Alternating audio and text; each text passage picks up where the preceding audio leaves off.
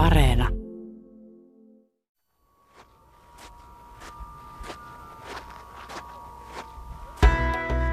Hei, minä olen Tiina Kaveen ja tämä on Luotuja kulkemaan sarjan neljäs ja viimeinen osa. Edellisessä jaksossa pysähdyttiin kesken matkan keräämään voimia ja nyt matkataan pääosin jalan ja päämäränä on palata kotiin. Kaiva tuliaiset repusta ja katsoa mitä matkasta jäi käteen. Jos kulkee koko ajan suoraan eteenpäin, palaa lopulta lähtöpisteeseen.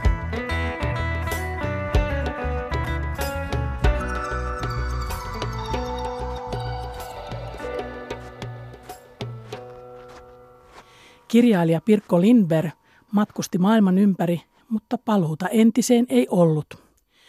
Toimittaja Kaarina Alanen haastatteli Lindbergia vuonna 1994.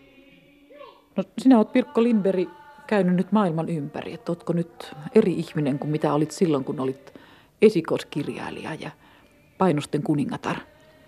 Kyllä mä olen aivan erilainen ihminen ilman muuta, että kyllä tämä matka nyt tietysti muutti mun maailman katsomukseni aika perusteellisesti ja, ja sittenhän se, se oli niin valtava se anti siitä, että sehän toisaalta niin melkein on luhistunut sen alla, että sehän on ikään kuin olisi käynyt kalastamassa ja saanut jättiverkon aivan tupo täyteen kalaa.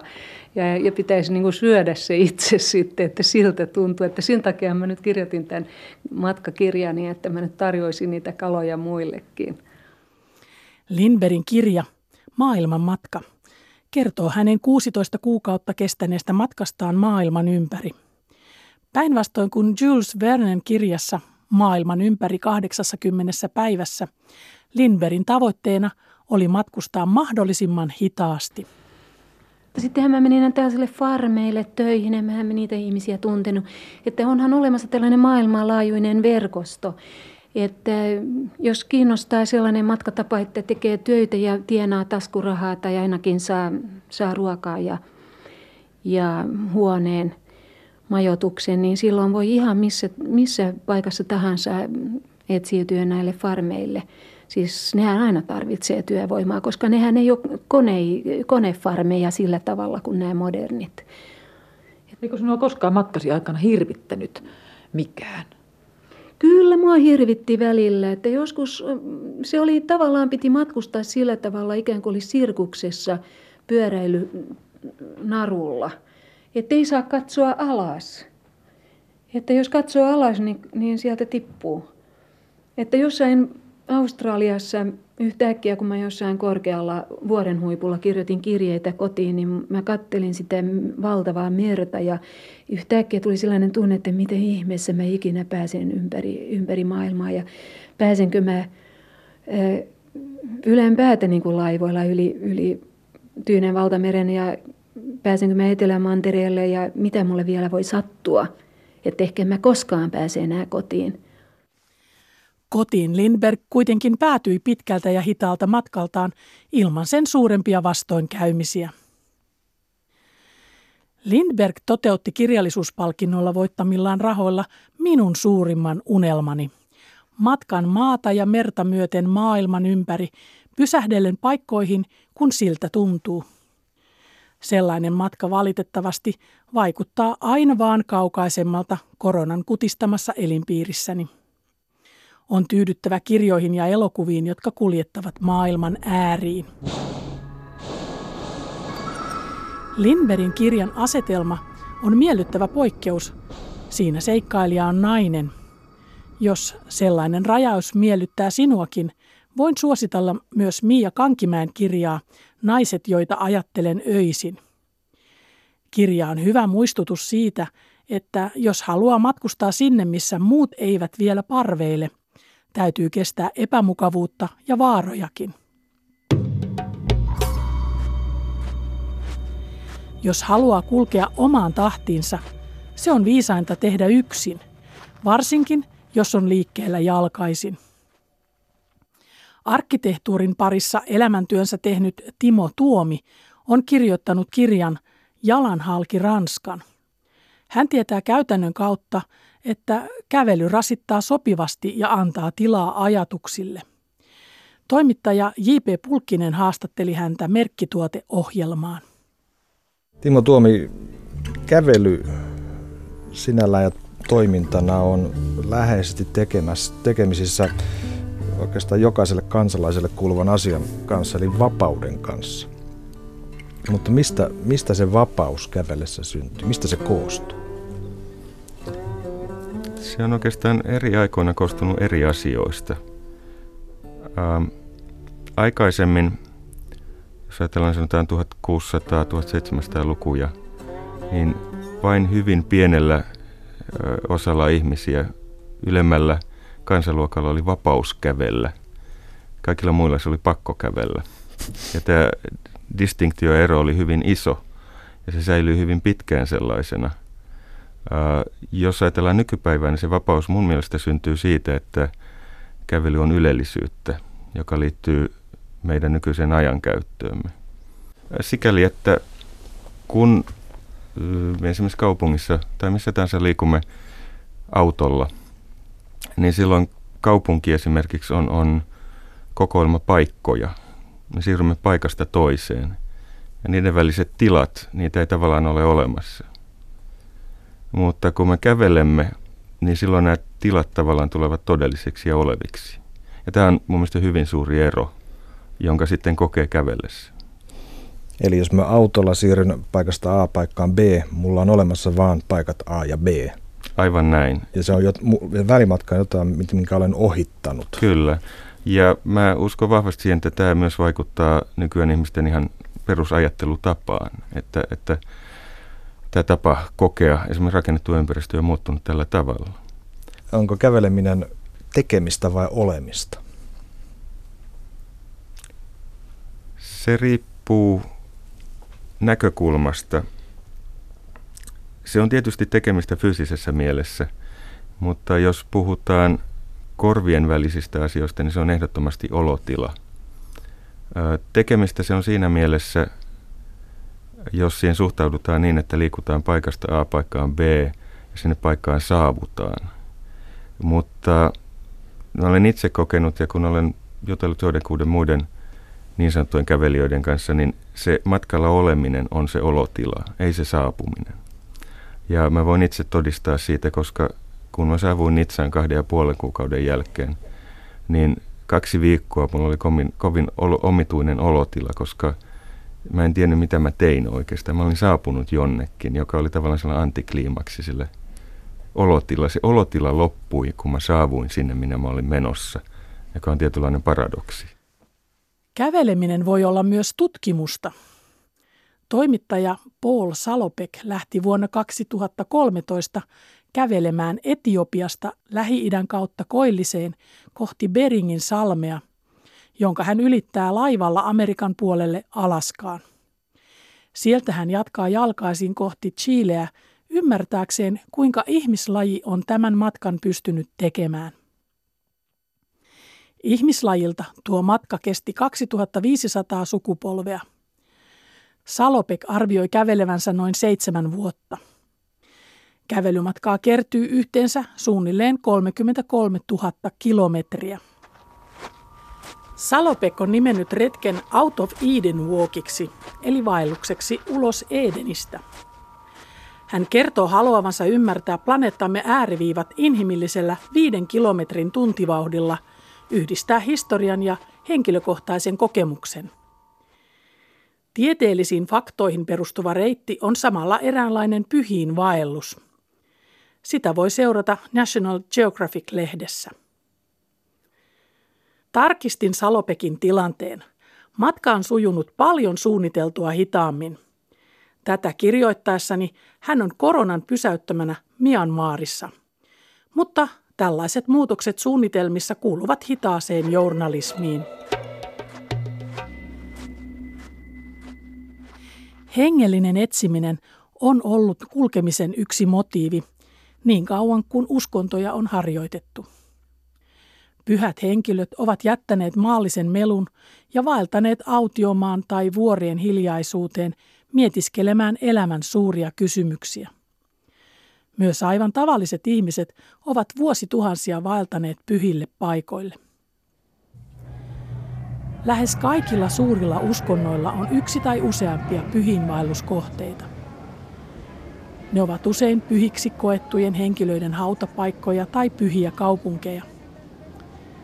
Kristinuskon tärkeimpiä pyhiinvaelluskohteita ovat Rooma ja Jerusalem, islamissa puolestaan Mekka.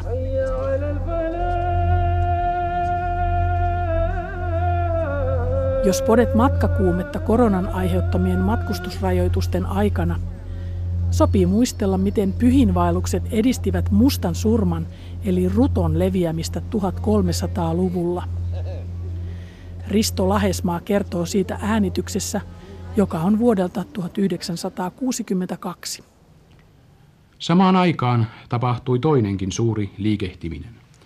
Oli nimittäin pyhä vuosi 1350 ja kaikkialta maailmasta lähti pyhiinvaeltajia Roomaan, niin että näitä muukalaisia kävi Roomassa peräti toista miljoonaa. Voi varsin hyvin arvata, miten haitallista tämä kaikki oli, kun samaan aikaan mustasurma levisi yli maapallon. Juuri pyhiinvaeltajien mukana se tuli uutena aaltona Italiaan, ja silloin sellaisetkin kaupungit, jotka ehkä mahdollisesti olivat ensimmäisellä kertaa säästyneet, joutuivat nyt sen uhriksi. Euroopan tunnetuin jalan pyörällä tai ratsain kuljettava pyhiinvaellusreitti El Camino tarkoittaa tietä, joka johtaa apostoli Jaakobin haudalle Santiago de Compostelan kaupunkiin pohjoisessa Espanjassa. Oletettu Jaakobin hauta löydettiin sieltä 800-luvulla. Siitä asti hauta on ollut tärkeä rukouspaikka uskoville, mutta vaelluksia tehdään myös monista muista syistä. Joku etsii tasapainoa ja hiljentymistä, toinen lähtee matkaan upean luonnon ja liikuntamahdollisuuksien vuoksi. Vaikka matkan kulkisi yksin omaan tahtiin, tukena on kanssakulkijoiden samanmielinen joukko. Kaikkihan me etsimme onnea. Ei sitä matkalta löydy, mutta siellä saa pienen oivalluksen, mistä sitä voi löytää, eli omasta sisimmästään. Näin kertoi matkakokemuksistaan Santiago de Compostelan kävijä Lea Virtanen toimittaja Tiina Lundberille vuonna 2015. Sehän jaetaan semmoiseen kolmeen osaan se, jos tekee sen koko retken. Ensimmäiset parisataa kilometriä menee siihen, että keho sopeutuu siihen, jalat ja muuta. Kengät on tosi tärkeät. Ja sitten se toinen vaihe on sitä, se on hy- syvää yksinäisyyttä.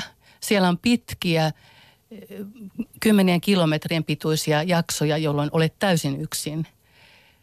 Siellä kyllä tunteet menee sitten laidasta laitaan, että on naurua ja itkua itsekseen. Ja sitten se loppuvaihe, vaikka siellä on se märkä jakso, niin se on jonkunlaista flowta. Et siellä, siellä kyllä oppii tuntemaan, jos ei muuta, niin itsensä paremmin. Täytyy sanoa, sanonta, että pitää mennä kauas nähdäkseen lähelle, niin se kyllä pitää hyvin paikkansa. Että se oli, siellä ne kyllä ne murheet kyllä pieneni, pieneni ja, ja, ja tota, se ihmisen pienuus tuli niin selkeästi, että ollaan vain pieni hyttynen tässä maailmankaikkeudessa. Myös Pohjolassa on tehty pyhinvaelluksia jo kristinuskoon kääntymisestä lähtien. Keskiajalla jokainen kunnon kristitty kävi pyhiinvaelluksella ainakin kerran elämässään. Pisimmät retket ulottuivat Jerusalemiin, Roomaan ja jo mainittuun Santiago de Compostelaan. Jos lähdettiin näin kaukaisiin kohteisiin, oli ennen matkaa syytä tehdä testamentti, koska kotiinpaluu ei ollut lainkaan varma. Koska pyhiinvaellus on kallis, hidas ja vaarallinen hanke, useimmat tyytyivät tekemään vain lyhyempiä pyhiinvaelluksia lähiseudun pyhiin paikkoihin, esimerkiksi Turun katedraaliin. Pyhän Olavin hauta Nidarosissa eli Trondheimissa oli keskiajalla suomalaisten suosituin ulkomainen pyhiinvaelluskohde. Reittejä on kulkenut niin jokea myötäillen kuin Pohjanmaalla ja Etelärannikolla. Jaakontieksi kutsuttu reitti Rengosta Rymättylään, eli käytännössä Hämeen härkätie – on itse asiassa Santiago de Compostelan johtavien reittien kaukaisin häntä koillisessa. Näin Yle uutisoi heinäkuussa 2017 Jaakon vaellusta. Kyllä ihan nykyvarusteillakin, kun kulkee sitä tietä, mitä tuhannet ja tuhannet ihmiset on vuosisatojen mittaan kulkeneet, niin se on aika helppo virittäytyä sellaiseen entisaikojen tunnelmaan. Ja just se, että se pysyvin elementti näiden teitten ympäristön maisemassa on nämä vanhat keskiaikaiset kivikirkot, jotka on ollut samalla paikalla 5-600 vuotta, niin pääsee näkemään myös ainakin välähdyksen siitä, mitä entisaikojen kulkijat on nähnyt. Pyhiinvaellusperinne on viime aikoina noussut uuteen suosioon, kun ihmiset ovat kiinnostuneet henkisyydestä, historiasta sekä luonnosta ja liikunnasta – Seurakunnat ja yksityiset järjestöt ylläpitävät reittejä, järjestävät pyhiinvaelluksia patikoiden tai kirkkoveneellä soutaen. Verkosta löytää helposti tietoa omaehtoiseenkin kulkemiseen. Edellä kuvatuissa kulkemisen kuvauksissa korostui itsensä löytäminen ja oivallukset. Matkalta palataan parempana ihmisenä kuin sinne lähdettiin. Paljon on kuitenkin kierrelty maailmaa ahnein ja materialistisin aikein. Risti- ja löytöretket olivat esimerkkejä omahyväisestä asenteesta. Tiedetään muka paremmin, miten pitää elää ja sen perusteella on oikeus ottaa toisten asuttamia alueita haltuun ja riistää näiden alueiden resursseja, jopa orjuuttaa kansoja. Samalla ylimielisellä asenteella on myöhemminkin sekaannuttu toisten kulttuurien elämään uskonnon tutkimuksen – tai jopa kehitysavun nimissä. Kunnioittava kiinnostus toisten tapaa elää kohtaan sen sijaan on kannatettavaa. Kohtaamiset ja yhdessä tekeminen opettavat ja avartavat maailmankuvaa. Uteliaana ja silmät auki kulkiessa on mahdollisuus löytää uudenlaisia tapoja ja asenteita, jotka kannattaa ottaa mukaan kotiin asti. Tärkein tuliainen matkoilta on monimuotoisuuden ymmärtäminen ja suvaitsevaisuuden lisääntyminen ja rauha omassa mielessä. Poissaolon jälkeen myös oma koti ja kulttuuri tuntuvat hyvältä, uusin maustein. Liikkuminen on niin merkittävä osa ihmisyyttä, että tässä neliosaisessa sarjassa pystyin vain hipaisemaan sen ulottuvuuksia.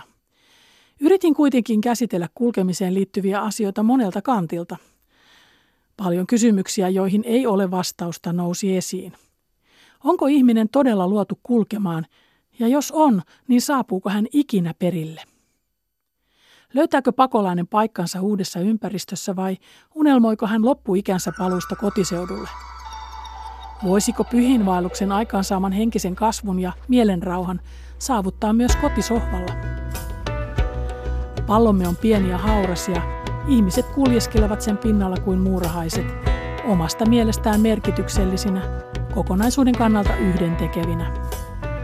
Me etsimme olemassaolollemme merkitystä, juoksemme uusien kokemusten perässä, pakenemme sitä, minkä olemme jo saavuttaneet, emme tyydy. Keväällä 2020 koronavirus opetti ihmiskunnalle, että elämäntapa, jota olemme pitäneet itsestään selvänä, ei olekaan sitä. Ihmiset pakotettiin pysähtymään ja kohtaamaan uudenlainen todellisuus. Aika näyttää, miten liikumme tulevaisuudessa. Varmaa on kuitenkin, liike ei lakkaa.